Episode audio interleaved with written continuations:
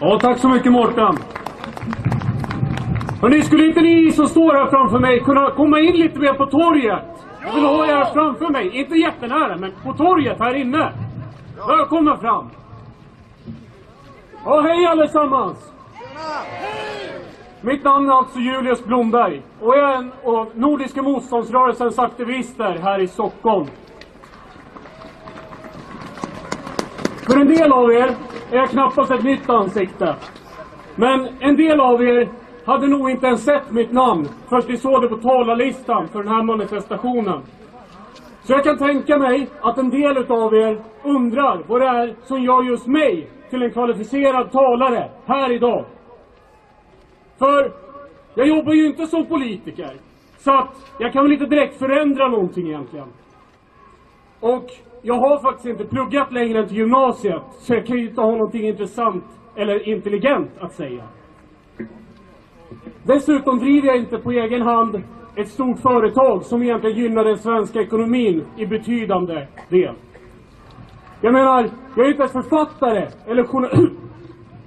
Förlåt, åsiktspolis! Så att på det sättet kan jag inte framföra folkets åsikter. Så vad har jag egentligen? Vad är det som gör att jag kan stå här och tala till er idag? Jo, jag har en enorm kärlek till Sverige och det svenska folket. Jag älskar mitt folk och mitt land och den kultur som allt som oftast inte refereras till som något annat än stulen, barbarisk eller för den sakens skull helt och hållet icke-existerande enligt den snäva maktstrukturen av idag. Precis som arrangörerna tidigare har meddelat så anordnas den här manifestationen för oss som vill att det svenska folkets intressen ska komma i första hand. Och det kan jag med handen på hjärtat säga att jag vill. Jag vill att landet ska styr, styras av folk som faktiskt bryr sig om det arv som våra förfäder kämpade och dog för. Folk som hellre sätter folkets intressen framför globalisternas storfinans. Ja, folk som faktiskt uppskattar och kämpar för vår rätt att existera snarare än att göra allt i sin makt för att utrota oss. Och på grund av detta, att jag har fräckheten att älska mitt eget folk i ett land som av den övriga världen inte verkar ses som något annat än en bidragskassa. Så har jag varit med om en hel del otroliga saker.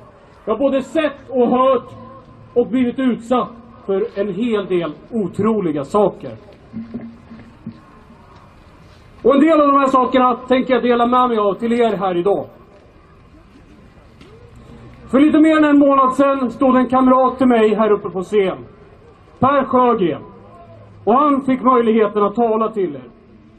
Då var ämnet HMF-lagstiftningen, åsiktscensur, censur och förtrycket utav det fria ordet vi svenskar får genomlida under den styrande regimen av idag.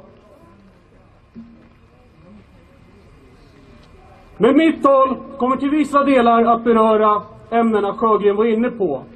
Även om jag istället ska försöka fördjupa mig på ämnet kring just åsiktskorridoren och den politiska förföljelsen som sker.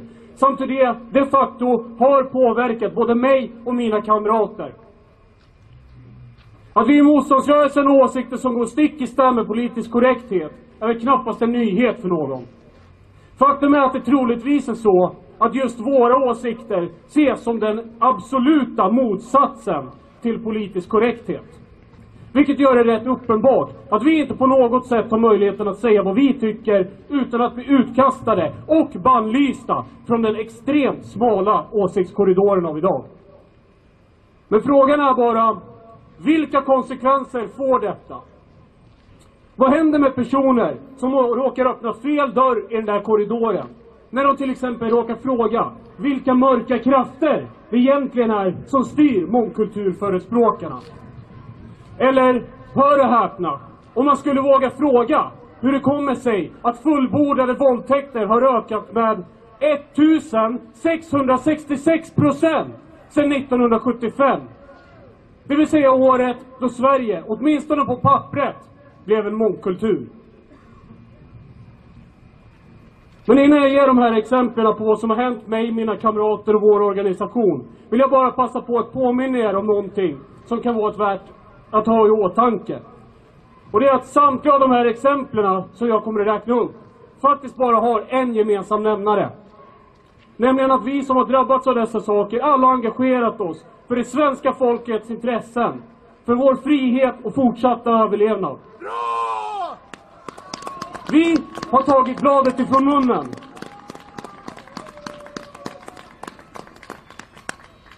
Vi har alltså ifrågasatt den styrande maktstrukturens agerande och agenda och vi har sagt vad vi tycker om globalistsvinen som vansköter det vi bryr oss om. Vi ifrågasätter alltså det vi tycker är fel och bekämpar det med alla till buds stående medel i form av en laglig politisk motståndsrörelse med ett registrerat parti. Och det är även grunden till agerandet mot oss, mot mig och mina kamrater i samtliga av de här exemplen. Enda gemensamma nämnaren. Så med den lilla detaljen i huvudet tänkte jag berätta om några av sakerna som har hänt oss. Och jag kommer att börja med en sak som hände mig själv. När jag var 22 år gammal hade jag nämligen någonting jag var oerhört glad och stolt över. Med två små barn hemma hade jag precis lyckats säkra det perfekta jobbet som servicetekniker för kaffemaskiner.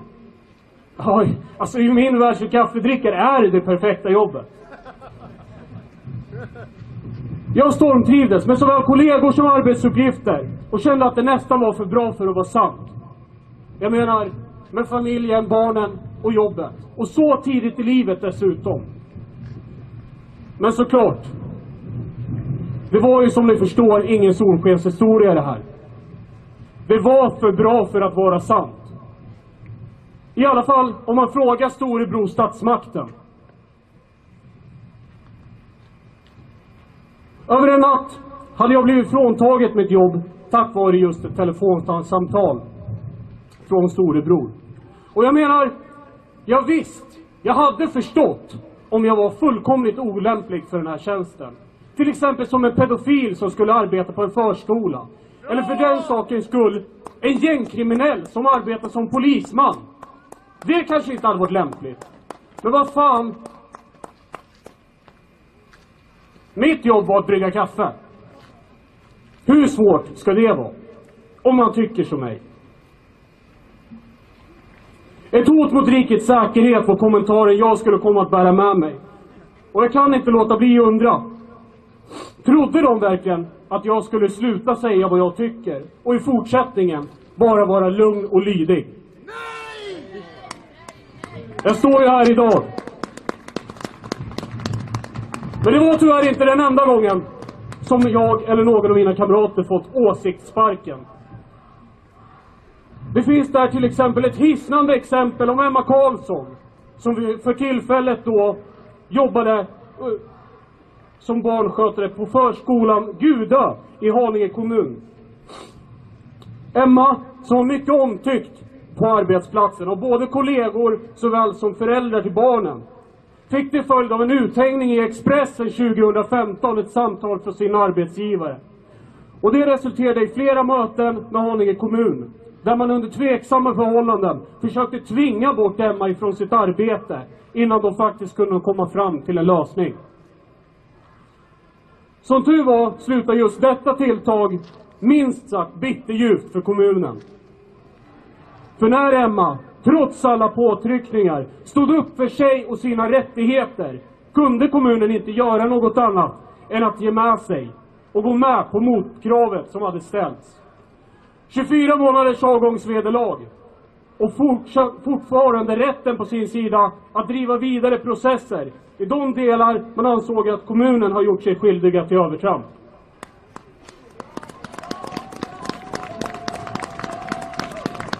Men även om Emma fick en viss ersättning i ärendet så blev hon faktiskt av med jobbet. Trots att hon var helt ostraffad och till och med hade blivit tilldelad pris av just samma kommun som tack för hennes pedagogiska arbete.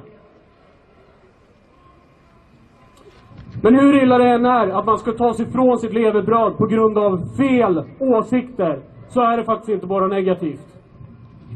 Tvärtom så har det faktiskt i slutändan ofta resulterat i att fler personer på riktigt förstår att det finns människor runt omkring dem som vågar säga vad de tycker utan rädsla för att bli av med till exempel jobbet. Och tillsammans skapar de nya starka nätverk av personer som istället för att tävla i angiveri för krimtänk istället håller varandra om ryggen och står enade. Ja, nåväl. Enstaka arbetsgivare som gör sig av med en obekväm arbetare har ju funnits hela tiden. Så är det ju. Dessutom så har man ju faktiskt ett fackförbund som ser till att det inte sker några oegentligheter vid uppsägningen. Som att till exempel arbetsgivaren faktiskt erkänner att det är åsikterna som gör att de får sparken. Eller hur? Facket skyddar ju oss.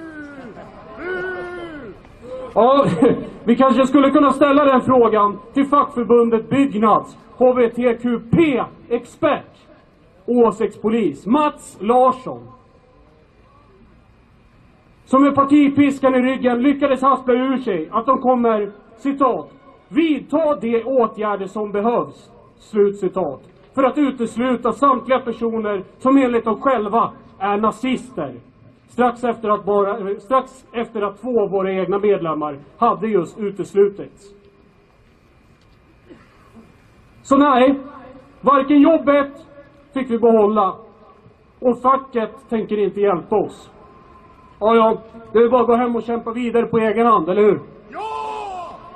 Fast, på tal om att gå hem. För en tid sedan så passade en av våra medlemmar på att lägga en del av sin fritid för att försöka göra lite gott för området som han bor i. När han under en rundvandring tillsammans med Hyresgästföreningen fick frågan om han skulle kunna tänka sig att vara kontaktperson för de boende i området. Så att de tillsammans kunde genomdriva förändringar som behövde göras där han bodde. Och självklart tackade han ja och hoppades på att få göra en god insats för samtliga parter. Men precis som föregående historia så är ju inte det här heller en solskenshistoria. Nej, för snart damp det ner ett brev hemma hos medlemmen. Och budskapet var tydligt. Dina åsikter är fel. Du kommer att uteslutas. Alla har ju rätt till en bra bostad till ett bra pris. Om man inte har fel åsikter.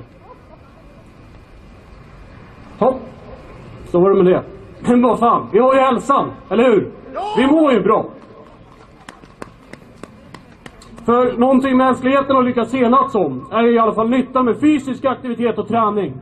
Och inom vår organisation så uppmuntrar vi våra medlemmar till att träna både regelbundet och målmedvet- målmedvetet. Men när åsiktspoliser i alla dess former ofta och gärna demoniserar oss är det inte sällan man får höra att vi tränar kampsport. Kampsport som faktiskt är den idrottsform som sammantaget har ökat mest de senaste åren i Sverige. Och idag faktiskt utövas av över 250 000 personer. Det anses även av de flesta vara en av de mest givande träningsformerna.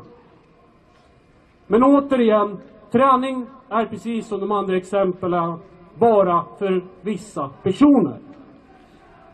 Vid flera tillfällen under den senaste tiden har nämligen medlemmar fått lämna såväl idrottsföreningar som fått kontrakt uppsagda av kommuner under fullkomliga lagvidriga omständigheter. Som när ordföranden nu här senast för Nackas fritidsnämnd, Gunilla Grudevall Sten, efter påtryckningar från den vänsterextrema underrättelsetjänsten Expo valde att bannlysa en enskild person från att nyttja kommunens hyreslokaler. Trots att anledningen bara var att han var medlem i organisationen.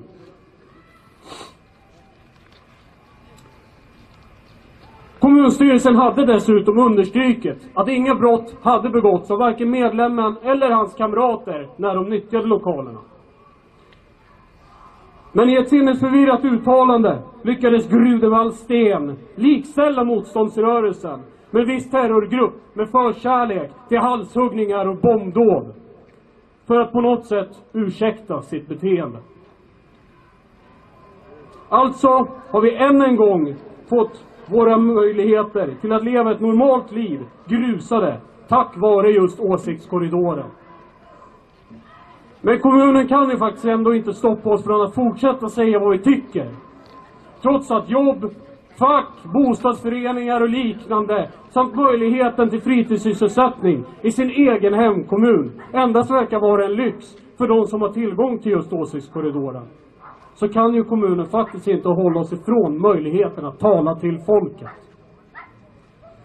Även om man blir fundersam över föregående beslut när man hör att kommunallagens likställighetsprincip faktiskt säger att citat Kommuner och landsting skall behandla sina medlemmar lika. Slutcitat. Så är det ju någonting helt annat än om vi till exempel väljer att öppet och tydligt använda vår grundlagsskyddade rättighet som organisation att vilja medverka under, låt säga Almedalsveckan. För det är ju ändå ett ypperligt tillfälle att få diskutera fritt och öppet, precis som det är tänkt i en demokrati. Men då är ju frågan, fick vi verkligen möjligheten att delta under Almedalsveckan på samma villkor som andra partier och föreningar? För er som eventuellt inte är insatta i turerna kring vår medverkan under Almedalen 2018 kan jag kort säga att det knappast var till följd av att vi tillfället och i ett svagt ögonblick fogade oss till åsiktskorridoren och blev inbjudna i värmen. Som man kanske kunde tro efter de otaliga spaltmeter som skrevs i tidningen om motståndsrörelsen i Almedalen. Nej, tvärtom så valde Region Gotland att göra det precis motsatta. Genom att vägra att upplåta mark åt oss. Trots att de vid ett sådant agerande visste att de antagligen skulle bryta mot lagen. Så, vi kan nu alltså inte jobba, få juridiskt stöd, vara med i föreningar eller nyttja de lokaler som vi själva tvingas betala för. Eller ens medverka vid offentliga sammankomster. Vi får väl helt enkelt sluta. Jag bara sluta med allt som har med någon typ av normalt liv att göra och bara knalla runt i vår egen bubbla. Möjligtvis ta familjen på lite shoppingrunda. Det måste väl ändå vara okej? Trots mina åsikter, eller hur? Ta med familjen och handla lite. Så in med familjen i bilen och iväg till köpcentret. Och det var i alla fall vad jag trodde. På mindre än tre timmar hade vi hunnit med inte mindre än tre stycken rutinkontroller. Och två stycken stopp med fullständiga visitationer av både mig, familjen och våran bil. Det är alltså fem hela st- fordonsstopp. Och det här, det var ju såklart en extrem eftermiddag för mig och min familj. Men fem enstaka fordonsstopp från statsmakten för att jag tycker som jag tycker. Hur fan är det möjligt? Hur ser prioriteringen hos polisen ut egentligen? När man å ena sidan hävdar att man inte hinner med bilbränderna som rasar, våldtäkterna som står som spön i backen och åldringsrånen som verkar vara något av en ny innetrend.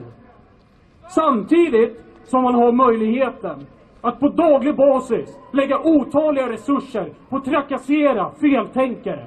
Får ni ihop det? Men här bör jag då tillägga att det inte alltid handlar om de enskilda polismännen som ibland bara följer order. Så är det inte. Utan det handlar snarare om den toppstyrda svenska polismyndigheten som tillsammans med lobbygrupper och åsiktspoliser väljer att agera exakt som deras herrar ber om när det kommer till oss krimtänkare. Men oavsett allt detta med jobb, föreningar, fritidssysselsättning och att vi knappt lyckas röra oss fritt i samhället tack vare just åsiktskorridoren så kan vi ju ändå lyckas med det mesta om vi bara har lite pengar. Eller hur? Ja, pengar var det. Men för att göra en lång historia mycket kort med mycket detaljer. Eh, motståndsrörelsen valde den första maj förra året att genomföra en laglig crowdfunding för att kunna förbättra vår mediaverksamhet.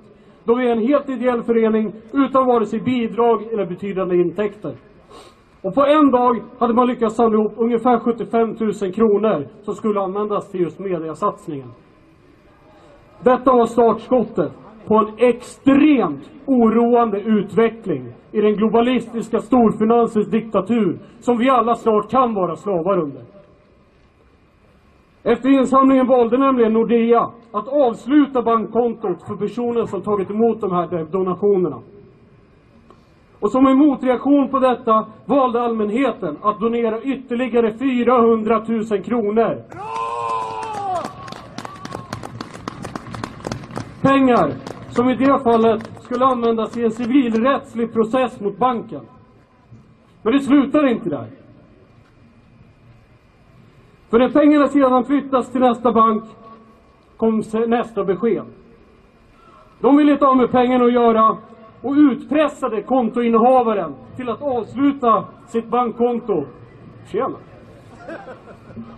Även i bank 2. Och så har det sedan fortsatt. Bank efter bank har avvisat möjligheten att hantera pengarna samtidigt som en utdragen process gör det nästan till omöjligt att få tag i de här pengarna. Inte ens i kontanter. Och problemet här är alltså att bankmaffian har bestämt att pengar som lagligt har samlats in till förmån för vår möjlighet att uttrycka oss i det offentliga rummet inte ska få existera i deras system. Detta samtidigt som den globalistiska finanseliten gör allt de kan för att påskynda ett kontantfritt samhälle. Resultatet av denna utveckling är tydlig och skrämmande. Vi som tycker, tänker och agerar fel ska inte få hantera pengar. Privata banker har alltså möjligheten att neka såväl enskilda individer som politiska grupper att hantera pengar. Privata banker har rätten att bestämma vem som har rätt åsikter och vem som ska sågas vid fotknölarna för sitt kätteri.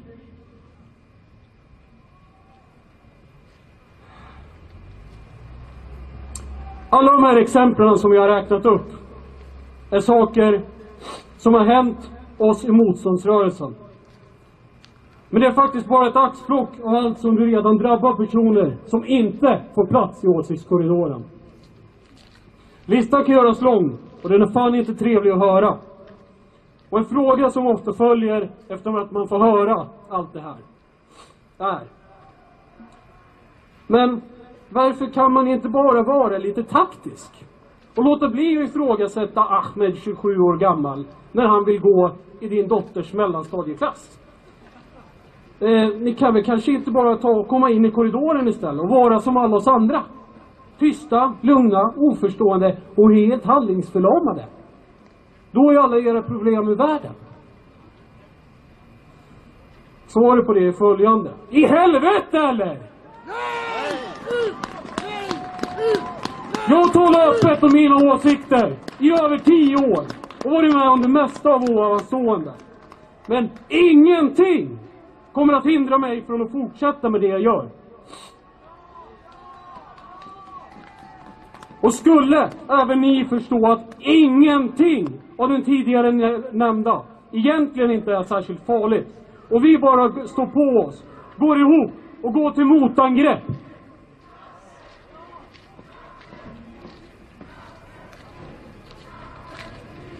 Det har försvunnit lite här. Men om vi bara går till motangrepp så kommer den här så kallade åsiktskorridoren snart att vara ett minne blott. Det är fakta. Om någon inbillar sig att uppsägningar, uteslutningar, social stigmatisering, hot, misshandel, trakasserier, ekonomisk invalidisering eller allt vad fan de nu kan hitta på skulle rätta in någon människa i fållan som kallas åsiktskorridoren så har de fel. Jag kommer i alla fall aldrig att låta de rovlystna svinen som vill utplåna hela det svenska folket att få stå oemotsagda. Kommer ni? Nej! Men sen finns det kanske några av er som undrar om det kanske ändå är förgäves. Eller Ni undrar varför vi fortsätter kämpa när motståndsrörelsen är så många gånger mindre i, dag, i dagens läge en motståndare. Ni undrar vad det är som gör det värt det. Men svaret på den frågan är faktiskt också ganska enkel, även om orsakerna är oändliga. För vad skulle vara alternativet till att kämpa för det man tror på? Ja, är det så att vi ger upp, så är nederlaget ett faktum. Och allt vi älskar kommer att förgås och fullkomligt uppslukas av globalisterna. Men om det så bara finns en enda kämpe kvar som vägrar att ge med sig, så kommer alltid möjligheten att återta makten att finnas där.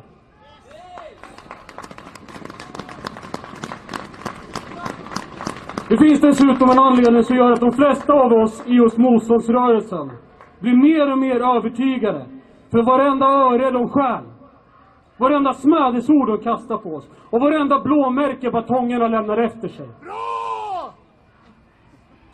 För makthavarna, de är så fruktansvärt rädda för vår ärlighet att de knappt vet vad de ska ta sig till.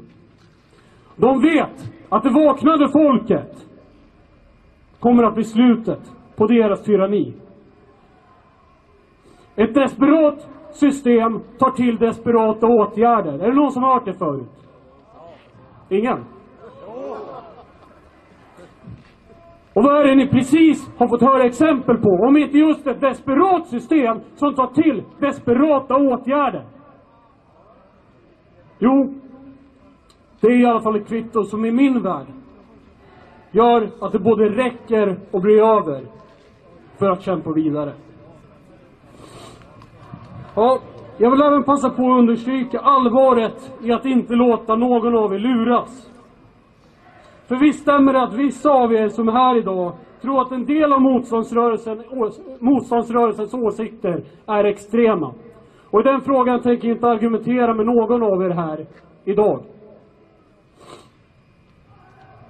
Men oavsett vad vi har för sakpolitiska skillnader är det här saker som har drabbat oss på grund av vårt feltänk.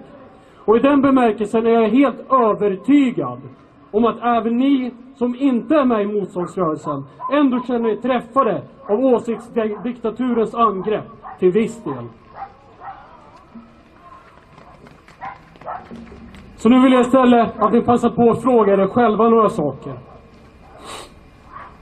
Det som har hänt den där killen och hans kamrater, är det verkligen förenligt med den demokrati vi påstås leva i? Vilka krafter är det som egentligen ligger bakom alla de här sakerna som händer er? Och när de här killarna har blivit av med allting de möjligtvis kan förlora i kampen för, att, för det de tror på och inte längre är ett hot mot de här förtryckarna längre. Finns det inte då en liten risk att vi andra, som egentligen inte är lika extrema, men som ändå tycker att saker är fel, kommer de inte att peka oss, peka på oss och säga att det är de nya extremisterna? För att vissa saker händer ju redan hos andra. Som när AFS till exempel blev avbokade från restaurangen som de skulle ha sin valvaka på. Eller när vänsterextremister och främlingspöblar attackerar dem vid flera av deras torgmöten inför valet. Eller när deras filmer blockeras på internet för tittarna som vill se det de säger runt om världen. Eller till och med när enskilda sanningssökare land och rike runt jagas för, för någon oskyldig kommentar på Facebook. Alltså händer vissa saker redan idag. Det är inte bara motståndsrörelsen som blir drabbade. Hur ser det ut i framtiden egentligen? Listan blir allt längre. Och frågan är faktiskt inte längre om, utan när personer som inte är lika extrema blir drabbade av liknande åtgärder som motståndsrörelsen redan har blivit drabbad av. Den extrema åsiktskorridor som idag existerar och den utveckling vi ser med banker som förbjuder enskilda personer och grupper från att ens existera. En utveckling som borde få vilken svensk som helst att skärpa sin uppfattning om vart vi är på väg. Ni förstår vart jag vill komma. Men jag kan ändå inte nog understryka hur viktigt det är att vi, vi alla, inte bara motståndsrörelsen, tar denna utveckling på största allvar. Att ni dykt upp här idag är ett första steg. Och även om vi uppskattar det och tycker att det var bra, så kommer det dessvärre inte att räcka för att gå, med att gå på manifestationer, manifestationer som denna. Om ni på allvar ska kunna göra det som krävs för att på riktigt spränga åsiktskorridoren och stoppa den vansinniga utveckling som vårt land genomlider.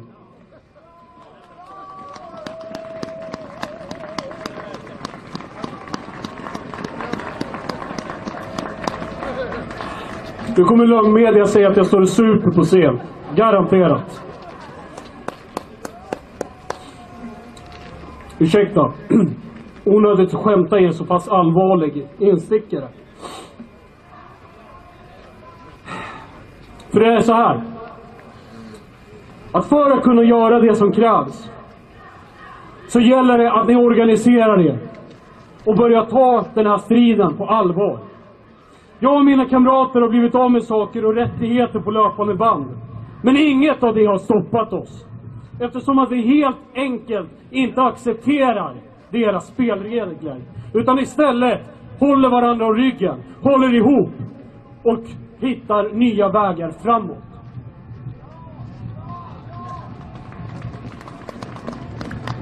Jag, jag har förstått här att min talartid sedan länge har runnit ut. Men jag måste ändå säga ett par saker till innan jag överlämnar till nästa talare. Så stanna kvar med mig. För det första vill jag passa på att tacka arrangörerna för allt arbete och engagemang som ni har lagt på att få ihop dagens manifestation. Och tack för att ni bjöd in mig att tala här idag. Det betyder, det betyder oerhört mycket för det svenska folket att det finns orädda och rakryggade människor som er. Som vågar stå på sig och verkligen låta alla komma till tals trots allsköns angrepp. Tack så jättemycket för att ni finns.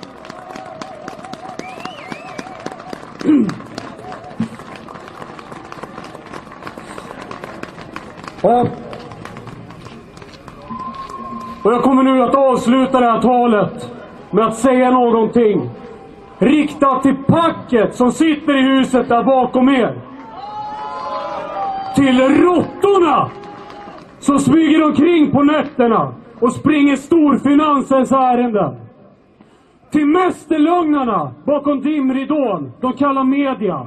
Och allt annat avskräde som på ett eller annat sätt försöker att begränsa friheten i vårat land.